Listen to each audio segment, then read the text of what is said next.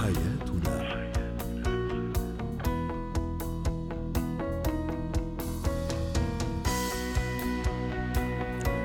مستمعينا الكرام، أهلا بكم معنا إلى برنامج حياتنا، برنامجكم اليومي الذي يعنى بشؤون الأسرة وباقي الشؤون الحياتية الأخرى.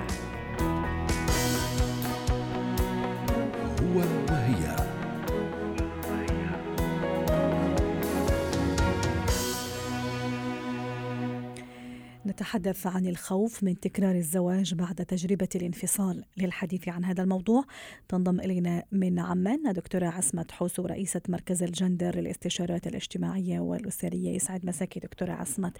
أهلا وسهلا. أهلا بيكي. هل هذا شعور طبيعي إذا شعرت بخوف أو رهاب من إعادة تجربة الزواج بعد تجربة انفصال؟ هل هذا يختلف أيضا عن شعور المرأة؟ يعني هل يختلف حسب الجنس، يعني المرأة أو الرجل، أم نفس الشعور؟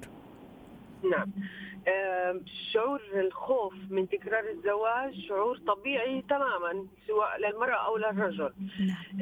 لكن اللي مش طبيعي استمرار الشعور حتى في أثناء الدخول في التجربة الثانية أو الثالثة whatever، لأنه استمرار الشعور هذا، شعور الخوف، يجتر مشاعر سلبية أكثر، وبالتالي ما نخاف منه سيحصل. هلا البعد الجندري في الموضوع، المرأة غير عن الرجل طبعا. المرأة لأنه المرأة توصف في المجتمع في الطلاق، فبالتالي لما بدها تعيد الزواج مرة أخرى بتضل يعني ستبقى خائفة أكثر من إمكانية الفشل، أو تتحمل ما لا تستطيع احتماله خوفا من الفشل مرة أخرى. بينما الرجل يعني عادة بالوصمة الاجتماعية أو بالصورة النمطية، ما يعني لو تزوج 10 مرات بيقدر يتزوج 11، لأنه بلاقي ناس تدعمه وبلاقي ناس تقبله، وإن خفت هذه النسبة حاليا عن السابق. في نقطة مهمة جدا في طريقة تنشئتنا الاجتماعية في الوطن العربي، اللي بتسبب لنا تراكم إرث ثقافي في الدماغ البشري، وما يسمى بعلم النفس الاجتماعي سكيما. سكيما يعني مخطط معرفي. أحد أنواع السكيما هي سكيما الفشل، بمعنى أنه يتراكم في دماغ الإنسان سواء الأنثى أو الذكر. طبعا الأنثى أكثر، لأنه دايما لازم تثبت ذاتها بكل مجال، فبالتالي إذا فشل في جانب معنى ذلك يعمم الفشل، يخلق له تشوه معرفي، أنه إذا فشل في امتحان بدوش يكمل السنة، إذا فشل في صداقة أو علاقة أو بمشروع، تعميم الفشل. هذه السكيمة هي اللي بتقود لتشوه المعرفي، بتسبب مشاعر الخوف. جميل. واستمرار هذه الدائرة بيؤدي إلى اشترار ما نخاف منه. صحيح. وربما تكرار المأساة بنفس الأخطاء ونفس ردود الفعل بنفس المايندسيت. ممتاز دكتورة عصمت، بدنا نستفيد اليوم كمان من خبرتك. أنا الآن أمام الحالة التالية: صبية مرت بتجربة فاشلة، تطلقت، ثم تقدم لها شاب للزواج، أو العكس صحيح بالنسبة للرجل أو الشاب. متى أقول أنه يعني أدق ناقوس الخطر، أنه وضعي أو قلقي يعني مش طبيعي، وكيف أتجاوز هذا الخوف وهذا الرهاب؟ نعم، يعني هو موضوع كبير، بس أحاول أعطيك على عجالة خلاصة سريعة. نعم. أول إشي لازم الإنسان، الرجل والمرأة، بعد خروج من تجربة فاشلة سواء عاطفية أو زوجية، لا يجب أن يجلس مع نفسه ويتعلم الدروس.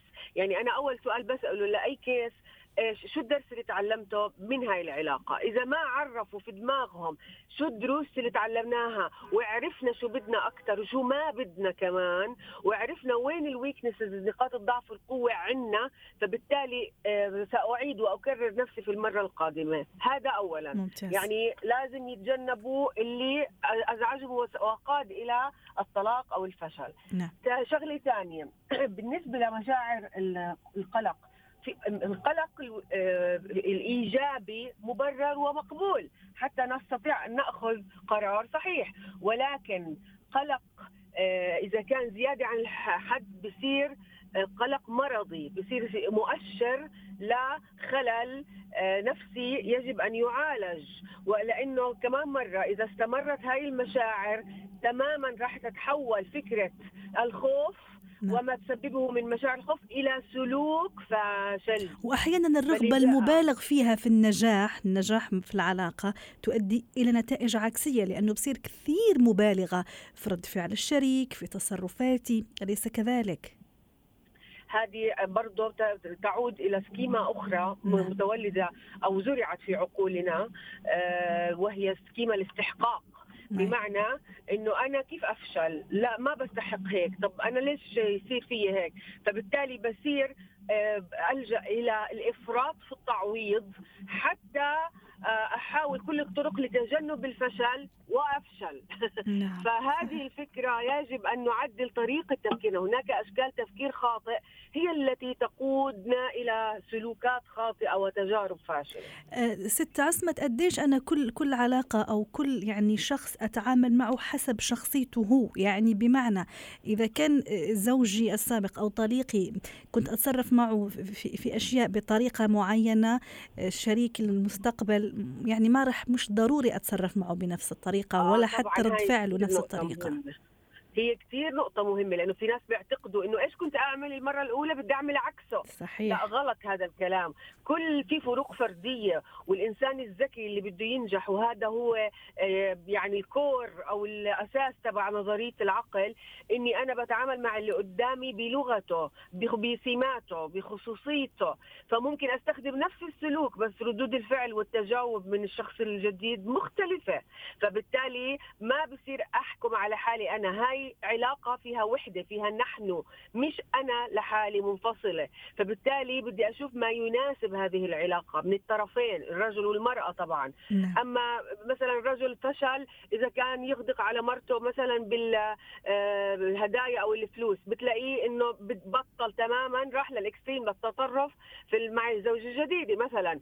طيب الزوجة الجديدة مش ذنبها إنه يتم عقاب الزوجة الأولى بسلوكه، هيك بصير. ما هو إحنا إذا ما، عشان هيك دايما الخروج من تجارب فاشل لازم يكون فيه هيلينج، لازم يكون فيه شفاء، مرحلات الرعاية التلطيفية النفسية حتى أستطيع أخذ قرار في الدخول بتجربة أخرى.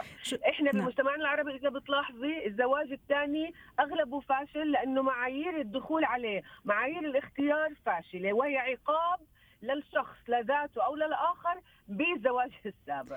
شكرا لك. يعني نقول لهم لكل من ينوي الزواج للمرة الثانية توكلوا على الله، لكن الأمر بسيط، لازم فقط نعرف مكامن قوتنا ومكامن ضعفنا، ونتجنب الأشياء ممكن لتؤدي للفشل بغض النظر عن الفشل في التجربة الأولى. شكرا لك دكتورة عصمت حوسو، رئيسة مركز الجندر للاستشارات الاجتماعية والأسرية، ضيفتنا من عمان. حياتنا